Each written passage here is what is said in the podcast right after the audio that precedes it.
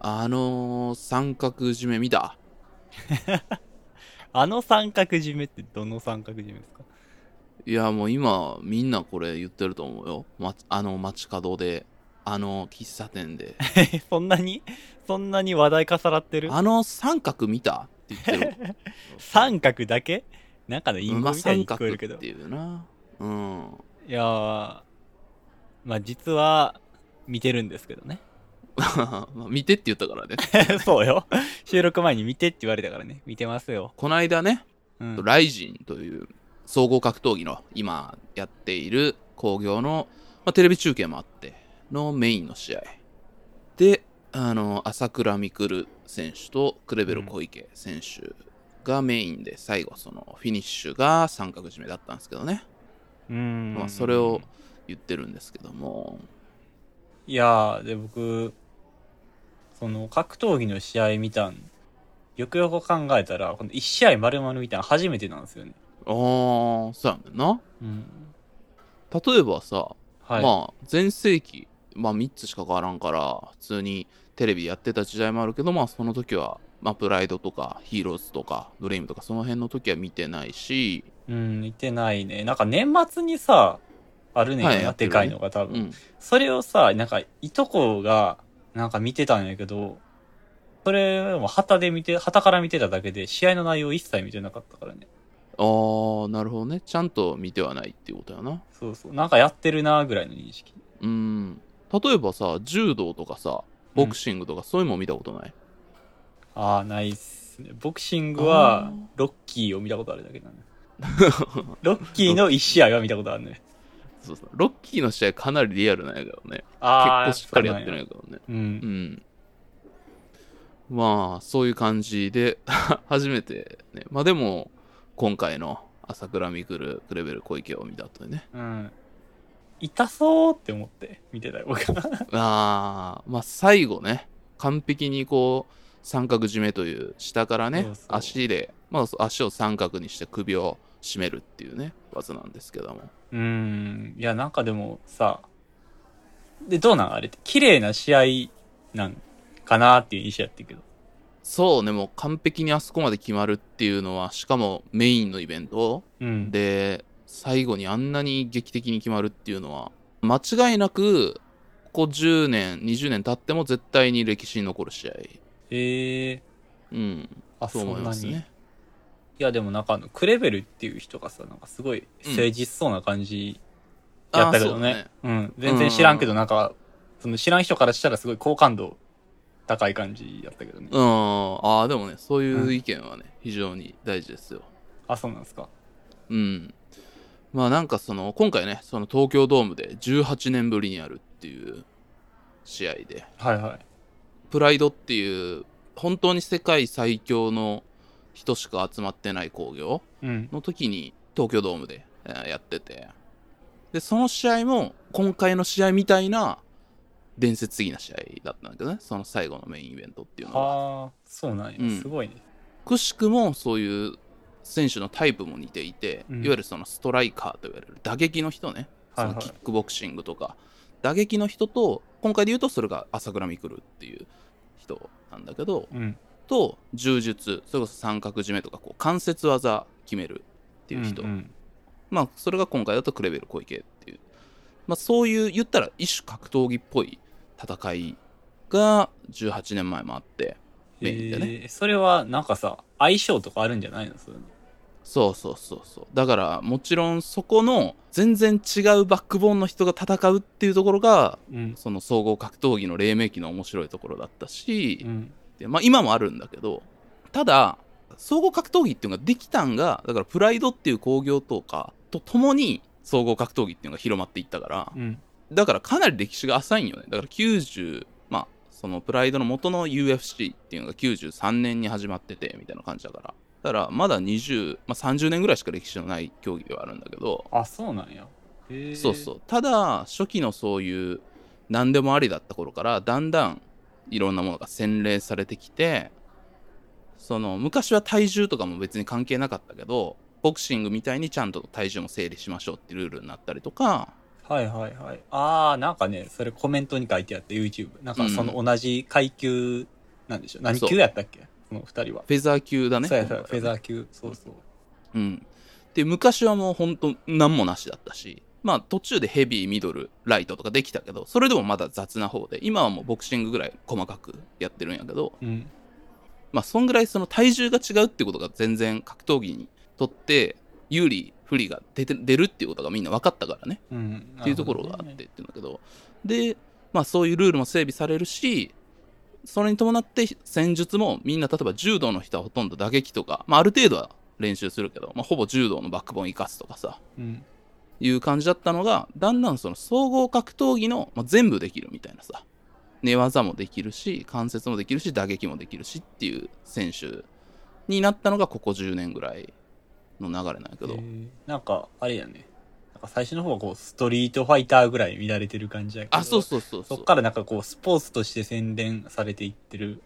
感あ、じそうそうそう。なんかなだから本当にプライドとかの時は本当にストリートファイターなんよね、まあストリートファイター自体がすごく UWF とかに影響を受けてるんやけどねキャラクターの造形とかってああ、やっぱそっちが影響受けてるんだな、逆に。そうそうそうそうそうリングスとか UWF のを見てそれをゲームにしてるっていうのがストリートファイターなんだけどねなるほど。それがみんなそういう総合格闘技の洗練された選手になってきて結構まあそまああるんだけどそれでもバックボーン柔道をやってる人とかキックボクシングの人とかあるんだけどはいはい。まあ、今回は本当にその一種格闘技感がすごい強かったかなっていうのがあって、えーあのすごく燃える試合でもあったし朝倉未来って YouTuber でもあるのね今ああ、らしいですね。いや、僕もシャークさんから聞いてるから YouTube やってることは知ってるけどさ。結構、え、うんおいくつぐらいの方なの人えーっと僕の1個下とかかなああ、若いよね、多分。うんかなり。でもともとは私の大好きな前田明がはい。やっていたその「ジ・アウトサイダー」っていうイベントの出身でそれは前田明ってそういう UWF から始まっていろいろそのプライドの時はヒーローズっていう興行のやったりとかしてたんだけどはい。いろいろまあほとんどプロデューサーになってそういうアメリカとかでさ結構ボクサーのチャンピオンとかが言ったら刑務所ででそういうあの構成するためにそういったボクシングとかをやるみたいなやつがあんのね、うんなんか聞いたことある、それ。うん。そうそう。そういう、そこからチャンピオン出たりとかさ、結構あるんだけど、えー、なんかドリームがありますね、それで。そうそう、日本でもやろうって言って、うん。そのジ・アウトサイダーっていう、そういう人たちを集めた、言ったら本当に荒くれ者みた いな。えー元不良とかさ。あ、じゃあ、なんていうんだろう。そもそもその格闘技をずっとこう目指してた感じじゃなく、まあ、言ったら結構やんちゃしてた系の人ってことそうそうそあう。で、そう朝倉未来は本当に YouTube でも多分一番バズってんのが、その路上で喧嘩してる弟、弟もあの朝倉海って言って、今、すごい頑張って出てるんだけど、弟と路上で殴り合ってる動画。上とかを上げてるっていう。で、まあ、暴走族とか入ってて、うん。高校生の時ぐらいかなに1年半ぐらい少年院入ってる。ああ、そう。すごいね。も相撲やってたりとか、まあそういう格闘技もやりつつだったんだけど、すごい本当にやんちゃで、う、うん。っていう人がそのアウトサイダー出て、まあ成り上がってきてっていう。さっき言ったような、その、超エリートたちもいるわけよ。総合格闘技のためにうんうん。培ってきた。で、そういう時代になってきたのが、ポンってその朝倉兄弟っていうのが、そのアウトサイダーってもう結構みんなね、面白かったんだけど、本当に喧嘩自慢みたいな人たちとか、入れ墨全身入ってる人たちみたいなのがうん殴り合ってるから、うん面白かったんだけど、結構まあ、レベルとしては低いみたいなさ、扱いだったのね、周りとしては。まあまあ、やっぱり、なんか言い方悪いけど、うまあ、素人みたいな感じだった。そうそうそうそう。やし、まあ、あの、本当にそういう暴走族同士の、まあ、半グレみたいな人も出てるし、まあまあ、イメージ的な話もあるんかう、。なんそうそうそういうのもあるし僕が見に行った興行ではまあそういう半グレ系の人が出ててうん。あのその人が負けた瞬間観客席にいた人がブワーってリングに上がり込んでうん。もうめちゃめちゃになるっていうことがあったいりっていえう、ー、あ、そうん、まあそういうイメージもあってねう。うん。で、まあ、ただそこから出てきた朝倉兄弟っていうのがその「ライジン」っていう興行に出るようになって、うん。まあ、ずっと買ってきてたわけよ今までなるほどね。今回やってでまあ華麗な一本負けをしたわけですけどもああ、そう。じゃあ結構、あっさり負けたみたいな試合ってことあっさり負けたってまあ途中いけそうなとこあったんだけどね、うんちょっとこう行けずに。へでー、今 YouTube とかでも大人気なわけよ。朝倉未来って。うん。で、キッズとかもすごい好きだし、ミクルのことがね。まあ言ったら不良だしさ、まあカリスマっぽい人でもあるから、言うことも結構、トゲがあったりするし。そうやな。だからどうなんやろ。イメージ的にその不要たちも憧れそうな感じやもんね。やっぱ出がそういうところやったらさ。そうそうそうそう。で、そいつが、もう首完璧に決められて、うんもう失神して負けると。はあ。っていうのがあって、多分だから、キッズからしたらもうすごいショックだったと思う。ああ、今回の試合は。俺も、やっぱちょっとショックだったね。どっちも、どっちが勝ってもいいなとか思ってたけど、はいはいはい。でもなんかさ、なんかそういうのって、高田信彦もなんかそんな感じのやつなかったっけえ気のせいなんか、まあだから一番初めのプライド1っていう試合は、最強って言っていた、プロレスの高田信彦が、柔術のヒクソン・グレイシーっていう人とやって、あっさり負けるというね。それも締めですね。腕ひし逆十字っていう技ですけども。そういう、やっぱあんねんな、そういう瞬間が。そういう、だから歴史的な瞬間っていうのが格闘技見てると、まあ何年か一回あってね。うん。なそういう瞬間の一つやったんやけど。はいはいやし、正直、まあ、ずっと格闘技の話オープニング化しててね、何を言うとんやって感じだと思うんですけど、 みんな。あの、見たい試合だった。正直、その、一番見たいもんだった。。い。あ、そう朝倉未来がう。うん。三角締めで、もう失神して倒れるっていう姿。やっぱ見てみたかったね、僕は。何々それどういう感情なの悪いファンですよ。だからその怖いもん見たさというかさ、ああ、その最強と言われる人が崩れそう、る瞬間。劇的な瞬。間ってそうやろうなっていう。まあでも歴史がちょっと顔動いた瞬間って感じはあるもんね。確かに。ただやっぱ見てみたいなっていうのを望んでいるけども、うん見たくないなっていう感情もあるわけよどっちもあるよね、まあ、ファン、こう格闘技ファンってこういう微妙な葛藤を抱えるんだけど大体そうやなキッズとかもっとピュアにさ朝倉未来が絶対っていう人ももちろんいるけど僕とかこう長く見てる人からすると、んそういうのをちょっと求めてしまうところがあってあのなるほど。まあなんかその、本当に選手に感情移入してさ、応援するかなんかこう、ちょっと、格闘技ってものを俯瞰してみるかみたいな、そうそうそうちょっと変わってくるもんね。僕もかつてそういってピュアに瞬じていた選手っていうのうが、ん。もうあっさり負けてしまってめちゃめちゃショックだったっていう経験をしてきてるからねだからこうそういう風な見方になってるっていうのもあるわけよなるほど。どっか多分ちょっと心の底から傷つきたくないみたいなさはそういうところもあるわけよでも今そういうのじゃない、もっと多分若い人らとかも、完全に100乗っかって朝倉未来に感情移入してる人とかはもうショックで立ち直られんぐらいの。いやもう今回は相当ショックだったと思うねその試合見たと思うけどさもう完璧な負けやん、まあね。そうやったな大体もうそういう最近とかってそういう寝技でうん。決まるってことはあんまないわけそのもっと今アメリカの UFC ってとこがトップになってて、うんそういう感じになるけどもうみんなそういう決めっていうのは結構もう練習逃げ方みたいなのもかなり研究がされてきてるから、うん。そういう一発で決まる技っていうのはうん。こうディフェンスが結構できてきてるんだけどああ、そういうことか。だからもう、それに対する対策もさ、成熟しきってるからみんな。仕切ってるんやけど、うんまあ今回の興行はなんか柔術がガンガン決まるっていうはあ。、でそこがそういう盆栽っていう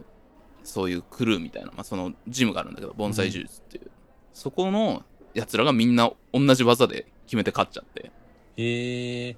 うんすごいね。だからちょっとなんか歴史変わるんちゃうかなっていう瞬間でもあった今は結構その全部打撃もできてうん何々っていう感じで柔術だけでみたいな人ってあんまなかったから、まあ、打撃もみんなやるんだけどさ柔術の選手もうん。そこはちょっとこの動き方が総合格闘技の歴史が変わりつつあるのかっていう瞬間でもあってなるほどね。まあ、うんそうなんやなキッズたちにとってはかつての10代の時の僕の抱えたもんですけどそういう幻想期待みたいなものがうん。大きく崩れてしまう瞬間っていう時だったなっていう試合でしたねなるほどね。まあ、なかなか、僕はまあ、見た試合がこれやったからさ、うん多分掴みきれてないとこはあるんやろうけど、うんまあ、そうね。っていう話を今日はね、はい。していきたいなと思います。らしいですよ。結構じっくり喋りましたけど。 はい。この番組、心の砂地は、音楽、漫画、映画、日常生活に潜む違和感などなど、様々な物事について探求し続ける教養バラエティです。私、シャークくんです。はい。そして私が寺田です。西部八木沢在住です。よろしくお願いします。ということで、本日も始まります。心の砂地。泣かないよ君は地球を丸くしたんだろわかるかい迷わず今日はわかる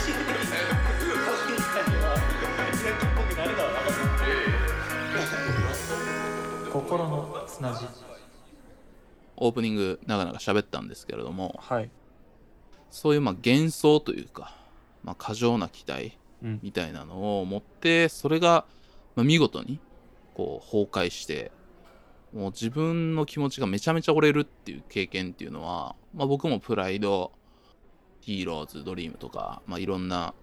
興行が移り変わっていくのを、まあ、リアルタイムで見てきた立場として、うんなんかそういったものを、なんかこうやっぱ、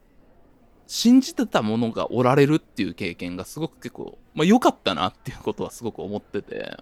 うん、あむしろ、まあ、ショックそういう経験も、それはそれで良かったな、っていうことね。良かったなと思う。で、東京ポッド許可局というね、もともとポッドキャストで、ラジオも今ね、TBS でやられてる方で、プチカシマさんっていうメンバーがいますけども、はい。で、プチカシマさんも、なんかそういった格闘技、プロレスから格闘技が好きで、そういった気持ちがおられるっていう経験をしたことが良かったっていうコラムがあるんですけどね。うーん。でそれはプチカシマさんと同世代の人が言ったらそのオウム真理教の幹部とかのメンバーと大体年が同じぐらいなのねああ、それぐらいの世代の、け結構、うんご年配なのね。そうね今50代ぐらいか、でその僕がオウムとかに走らなかったのはそれこそ UWF とかが好きですごく期待して傾倒したけどもまあ言ったら UWF が解散してしたりとか UWF の選手がグレイシー・ジューツの選手に負けるとかさそういったこうすごい過剰な期待をしてそれを折られるっていう経験をしたから うん。言ったらあの先週の淳君じゃないですけども絶対行ってないっていうそこに繋がるの。そういうもんがあったから、僕は多分宗教みたいなものに同世代の人すごい走ったりっていうのを見てたけども本気でプロレスとかがあったからそういったもんに傾倒しなくて生きてこれたっていうコラムを書いてるんだなけるどほもどね。まあ、でも、ま、すごくよくわかるその感覚が僕はまあ、言ったら、その、教祖が崩壊する瞬間を何度も経験してるみたいな。そう、ことねそうなのよ、うん。うん。本当にその、まあ、僕だと、プライドの時の五味隆則っていう選手とかが、もうずっと負けへんかったのプライド武士道っていう興行で出てきて、負けなくて、2年ぐらい負けなかったのかな、?10 試合ぐらいして。すごいね。2年間無敗ってこと、そう。で、それこそその時ってプライドが一番すごい時だから、全世界の中で一番すごい興行。プライドにみんな集まってくるっていうバブルだったから。はいその時のトップだからね。日本人が。なるほど。そのプライド自体が油乗ってる時期のトップやから、まあ、そう。頂点の頂点みたいな。頂点の頂点。で、まあ、それまで結構日本人がやってきて負けてっていうのが、その、まあ、いわゆる軽量級っていう、その体重差がだんだんつつけられるようになって、ヘビー級、ミドル級、ライト級みたいな感じで。で、まあ、軽量級だとやっぱ、勝てる選手が出てくるみたいな感じで、そこの軽量級の選手だったんだけど、うん。 11試合目かな。で、そのマーカス・アウレリオっていう選手と、うん。プライドってその、煽り部位っていうのが初めにあるわけね。まあ今もあるけど、ライジンとかって、こう試合前に、そのお互いのバックボーンみたいなんと、リングに向かうまでみたいな映像がガンって流れて試合に始まるっていう構想なんだけど、はいはいはい。で、これを、だから M1 グランプリが真似して、パロディとしてやって、あの M1 の煽り映像とかができてるわけ。らしいね。だって M1 とかあのさ、結構一時期その、あれやったもんね。その芸人のさ、出場の写真上裸やったりしたもんね。あ、そうそうそう。あれは本当に、プライドのパロディとして、こう、うん。やってるんやけど、そういう映像がまあその佐藤大輔さんっていう人が作ってんが、まあ、それがまあ、ものすごいこう、見るドラッグなぐらいこう、気持ちが駆り立てられる映像になってるわけ。はあ。で、そのマーカス・アウレリオ戦の時って、その、全部勝っちゃった後だから、うん。だからやる相手がいないんですよね、み たいな。ゴミが言ってるのにはいはいはいっ。ていう、まあでも、まあそうやんな、みたいな感じで始まった試合うんだから、絶対に負けることないと思ってた。まあ、だから、そういう意味、そういう煽り V にもなってるからね、すでに。そうそう、なってんうん。の。で、それでもう絶対負けるわけないだろうなって思ってたのが、結構あっさり。立ち技の選手って、まず寝かされないっていうことが結構強い秘訣だったりするのね。うん。リングの中でバーンって寝てるっていうとこ自体ほとんど見たことないわけ。ああ、そういう光景すら見ないほど強いってこと、そうそうそう。うんだからまあ自分が攻めて寝て決めてるって場合とかあるけども、うん。でもそういう風に不利な状態で寝かされて、で、まあ、首絞められて、落ちて負けるっていう試合だったんだけど、へえ。あ、そこれ2006年か。で俺これほん当時、あまりにもショックで、う。うん。で、今回の特集やるんで、その当時ぶりに見返した。あ、そう。そんなに、まあ見返すのもちょっとはばかるぐらいもうやったっ本てこと、当ね。にショックだったの、その本当にショックだったえの、ー、そすれが。ごいね。中学うん。生ぐらいよね。うん。かな2006年やったら ?15 歳とかだったかな、う、うんん本当にショックだった。そのゴミすげえなって思ってた時に。まあそのバラエティとかも出てたしね、この時。あの、ジャンクスポーツとかこの時やってたから。ああ、そうなんやそうそう、浜ちゃんとかにその出ていじられたりとかしてるゴミスターになっていくっていうのを見てたから。うん。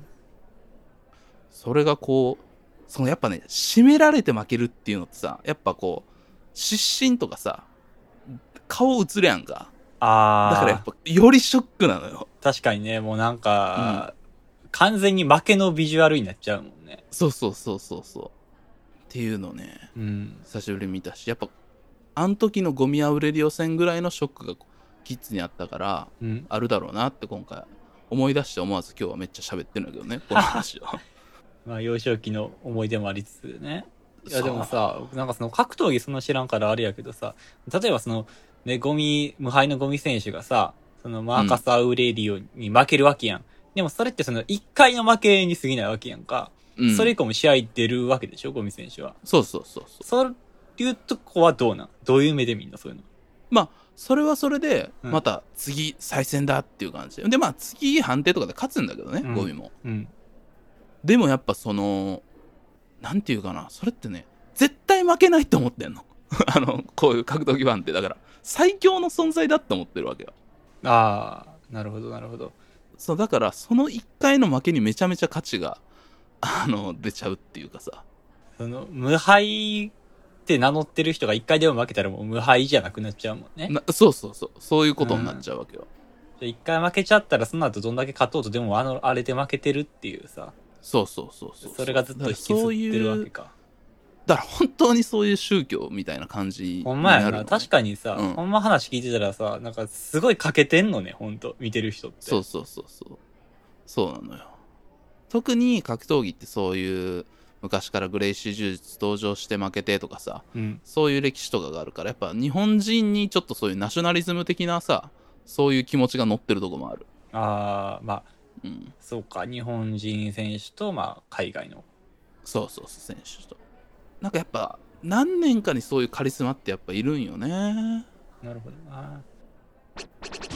お届けします心の砂地を汲み解いてこの西東京の暮らしを最寄りへバラす東京が素晴らしいでも故郷は証のサイン場所しないで演歌所生活するには不便でしょ僕らは天使なんかじゃないだから全員参加じゃないならやれないセーブやぎさはできていく覚悟さあと、山本キッドっていう、まあね、亡くなっちゃいましたけど、とかって、うん。ゴミと、まあ同じように比べられる選手だったけど、うんもう、なんかまあ、怪我して、まあ、その、本当に、まあ喋りとかもすごいかっこよかったし、うん。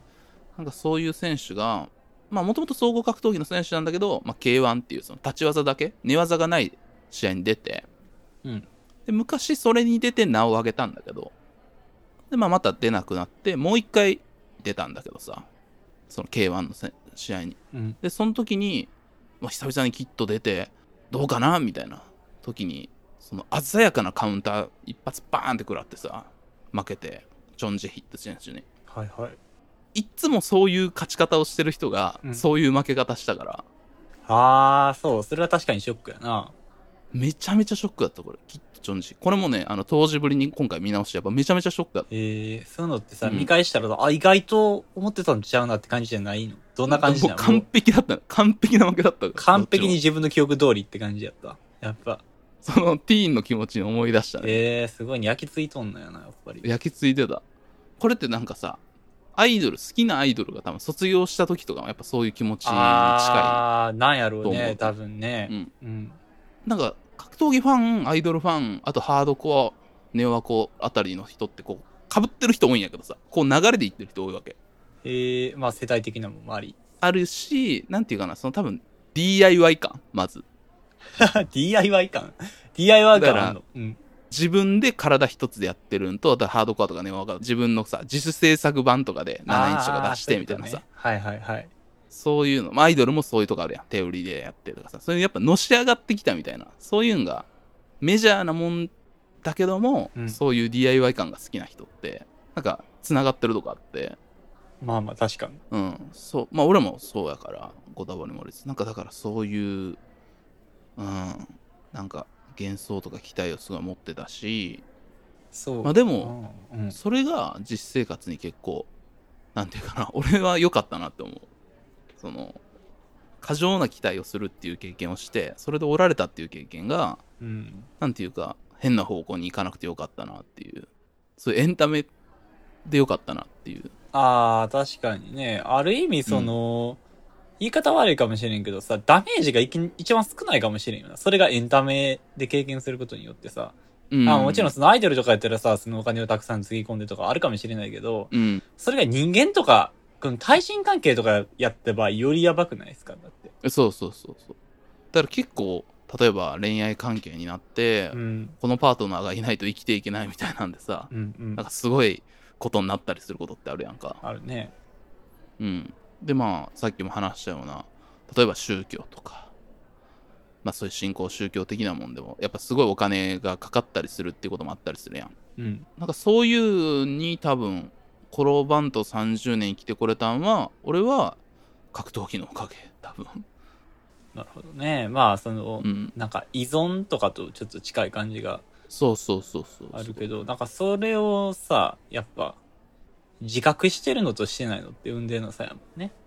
うん。だからそういうのがさ、例えばまあ、絶対ってないとか、永遠とかないってことを自覚した上で楽しんでんのと、うん、でもあるって思って楽しんでるのじゃやっぱ全然違うからね。うんそうなんかだからみんななんかそういう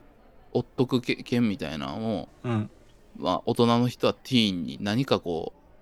うどうやって伝えたらいいんかなとか考えたんやけ どなんかそれすごい思うの結構今ってさ推しっていう言葉がさアイドル文化からああってるね。うん、なんかに傾倒していって生きる糧みたいなのを作って生きていくみたいなさとかあるやんもう社会があまりにもきつすぎるから今まあまあ、さ推しがいるから生きていけるみたいなね。うんあるやんかうん、あるな、そういうの。でもそれって結構素敵なことやと思うのもう俺もそれこそさこのポッドキャストもそうだしいろんなことが好きで生きていけてるっていう自覚はあるんだけどもうん。でもなんか俺ってこうジャンル分けてるやんいろんなもんにああ、まあ、分散させてるってこと、うまいこと。そうそうそうそう、うんこれって意識的なの分散させてんのだから格闘技は格闘技で大好きだけどん同じように少女漫画も好きだし、映画も好きだしとかそういうモードで変えてってんのねはいはい。これってだけどその格闘技めっちゃ好きだったけどそこで折られたっていう経験から怖いからやってんね意識的にああまあその格闘技1本やったらさ1分の1食らっちゃうダメージをさ、まあ 10, うん10個ジャンル分けしたら10分の1で済むっていうのはそうそうあそうるそう、よねまあもちろん全部好きなんだけどねうん好きなんだけど、そういう分散させることでまあまあうんなんとか保ってるのよね自分を多なる分ほどなるほどでも話戻すと、うんそういう推し活的なことにさある程度その人生経験とかができてうん分散できてる人とかはさいいと思うんやけど、うんでもそこが折れた時大丈夫かって思ってしまうね最近あーいやほんまそうやんないやでうんもそれこそさ、なんかそういう、まあ、作品とかでもあるやんそういうのやっぱさアイドルとか以外にもさなんか創作の中で、そういう、ずっと推してたキャラクターが、なんかその全然解釈と違う行動をしてしまって、なんかもう無理になったとかさ。ああ、あるね。とかよく聞くやん。だからなんかそういう、すめちゃめちゃ怖くないですかでもそういうものに自分のそのうんエネルギー源を全部預けるっていうのって、そうそうそう確かにあまりにも危ういというかさ。そうやね。でも、これも複雑な感情でうさ、ん。そういう好きなもんがあるっていう人ってやっぱ俺素敵やなと思ってるし、まあそうね。まあその情熱があることは素敵やと思う。そう、自分もそうやから、なんかそういう語れるもんがない人ってあんま興味ないなと思ってる自分もあるわけよ。なるほどね。うん。そこはまあ自己投影的に思ってるとこもあるだろうけど、うん。でも、それ一本で行くんでめっちゃ大丈夫かとも思ってて、ああ、まあそれはほんまそうやし、うん。なんかさ、なんかでも古来から僕そういう人見るのすごくなんか苦手というか、怖くて、なんか、こう痛むというか胸が。だから、例えば、結構過剰な例かもしれんけど、ホストとかキャバ嬢に貢ぐような人っているじゃないですか。うん、うん、うんうん。ああいう人らとかを見てると、なんかすごい胸がい痛むのよ。うん、すごい見てて苦しくなるから、見たくないのよね。うんだからなんかそこに投影してる人とかの話とか面白いし、その情熱は素敵やなと思う一方で、僕見るのがすごく苦手で、さっき言ったホストとかキャバクラに貢いでる人っていうのはまあちょっとまた違うかもしれんけど、うん、それを失った人を見るのがすごく辛い。肌から見てて。そうやな。うん。いや、そうなのよ、本当に。前、紹介したかなだから私はメイクするって本の話したよね、前うね。ん。してましたね。劇団メス猫っていう人たちが同人誌で出してたやつが1個になってるんだけど、それの、あの、まあ、商業誌になってデビューしたのが、浪費図鑑っていう本でさ、はい。で、それって言ったらそういうことなの。何に私たちがどれだけ浪費してるかっていうことを、いろんな人に話を聞いてまとめたっていう本なんだけど、はいは寺田がさっき言ってたようなケースもあるしいろんなケースを見ててすごく楽しそうだしすごく面白いんだけどい。うん。寺田が胸が苦しくなるって言ったようなそういう気持ちがね湧き上がってくる本でもあってそうやな。なんかそうの、んいやー、難しいのよ。僕、なんかそのさ、そういう人素敵やと思う一方で、やっぱ、そういう人が持ってる空虚さみたいなのをめちゃくちゃ感じるんだよね。そうそうそうそうそうそうなんかそこに尽くしすぎるがあまり、他の人間のことが見えなくなったりすることもあるじゃないですか。そうねうん、うん。なんかそういう、なんか、ちょっと崩壊してる感じ。人間関係とかが。っていうところとかもさ、すごい破滅的やなと思うというか、うんすごいエネルルギーを得てる一方でちょっと破滅的やなっていう。ギーうんなんか、それ、なんやろうな。すごい、なんかそういう人らって、なんやろうな、なんつったらいいんやろ、その、花を咲かせる時のエネルギーはすごいんやけど、やっぱ永遠、そういう人らもそういう人らでまた永遠じゃないのよ。そうやなうん。だからなんかその、え、なんやろ、表現として合ってるんかわからんけどさ、ほんまちょっと僕ちょっとドラッグっぽいなって思うのよね。あーなでんかもそうやと思ううんなんかドララッグ、いや、ミュージシャンとかやっぱあるじゃないですか。ドラッグ、うん別に僕、その、僕自身はそういうのやったことないけども、ドラッグによって生み出される音楽の、なんか凄さってやっぱ、その、無視できないところがあるじゃないですか。うんでもやっぱその一方で、長くは持たないじゃないですか。そうだねうん、なんかそれと同じようなものを感じるのよね。ああ、そうやな。やっぱそういう一瞬の輝きっていう。まあ、格闘技もアイドルもパンクとかもやっぱそうだね。一瞬の輝きっていうものが、コンテンツとしてこう内包してる部分もあるから、やっぱそういうもんを求めてるってとこあるしね。それ自体もそうやし、なんかそれに見せられてる人もまたそうやなと思う。そうそうそう。その輝き中毒、一瞬中毒になってるからさ。 そうそう。うん。まあでも、なんかすごいもんねそういうとこやな本当そういうののエネルギーはね。うん。俺が、まあ青春的なもの好きだけど青春嫌いって言ってるのも同じような理由なんやけどね。うんもうそれって一瞬の輝きやんっていう。そこにずっとこうでし続けるのは危ないやんって言ってるのと多分同じなんやと思うねんだけどな。そうやね。うん。大お届けします心の砂地よく見といてこの西東京の暮らし思いより駅バラす度胸が素晴らしいでも故郷は証のさえもちょしないで縁がちょ生活するに不便でしょ僕らは天使なんかじゃねえだから全員参加じゃないならやれないセーブやりさはできていく覚悟さ寺田自身はそういうなんか過剰に期待してがっかりしたこととかってなんかないの過剰に期待して、そうやなでもさ、なんかそれこそ僕、その、そういうのってスポーツとかやったら多いんやろうなって思うんやけうど、んスポーツをね、まあさっきも言ったけど、僕あんまり見たことがなくて、だから唯一その争い事というかさ、そういうの見てたんがさっきも話しちゃった M1 なわけですよ。うんだから、まあ、あの、やっぱ2007年の M1 の時えーですかね、あのー僕はトータルテンボスがやっぱずっと推してたわけなのよ。まあ、やっぱどの番組で見ても漫才めちゃめちゃ面白いし、うんまあこれは M1 正直今年は取ると思ってたら、敗者復活から上がってきたサンドウィッチマンがもうかっさらっていくっていう年なんですけど、あの時はやっぱね、なんか、ショックやったね。あーそれはすごく近いねうん しかもなんかさ、その、言い方悪いけど、なんかよ、なんかようわからんおっさん二人が急に出てきて撮った感あったんや。あ れいやあんあの時何回見直してもあの時なんかスーツもなんかさでかいし、うんなんかこう本当にさどっから来てんお前感があったもんやっぱサンドイッチマンやったやん。しかもさ、なんかまあ言ったらあれぐらいの時ってさ、ちょっとまあ、漫才師、結構スラッとした人多かったと思うのよ。多かったね、うん、まあ当時、あと決勝ね、上がってたんやったらさ、キングコングとかも、まあ今、今となってはあれですけど、まあの一番ねまあ言ったらシュッとしてる感がまああるシュッとはしてたじゃないですか。まあ以降、ノンスタイルとかも出てきたりするわけですけど、なんかそういう時代やったからこそ、なんか最初わからんかったのよ、良さが、全然。うんってのもあったから、なんか急によくわからんおっさん出てきて撮っていって、なんやこれって思って。え、何やったん今年の M1? みたいなさ。はいはいはいで、ショックはあったね、やっぱ。いや、いわゆ今るそういう大好きなんですけど、サンドイッチうは。んほんと好きなんですけど、当時はやっぱその衝撃はあったしさ、なんなら家族とかで見てたわけよ。一人じうゃなくて。んまあそうだから、ね兄、兄とかももうそんな感じなんか二人して、え、何こいつらみたいなさ。ちょっとその、見てる側もチーム感あって見てるから、そうだねってあって、ってのはあったよね、確か。まあ2010までの m 1は多分関西の家庭、まあ、うちもそうでしたけどみんな家族で見て誰が面白いかって言いながら見てるっていうあの m 1だったと思うんだけどね後半そうだね20568あたりって、そうまあやし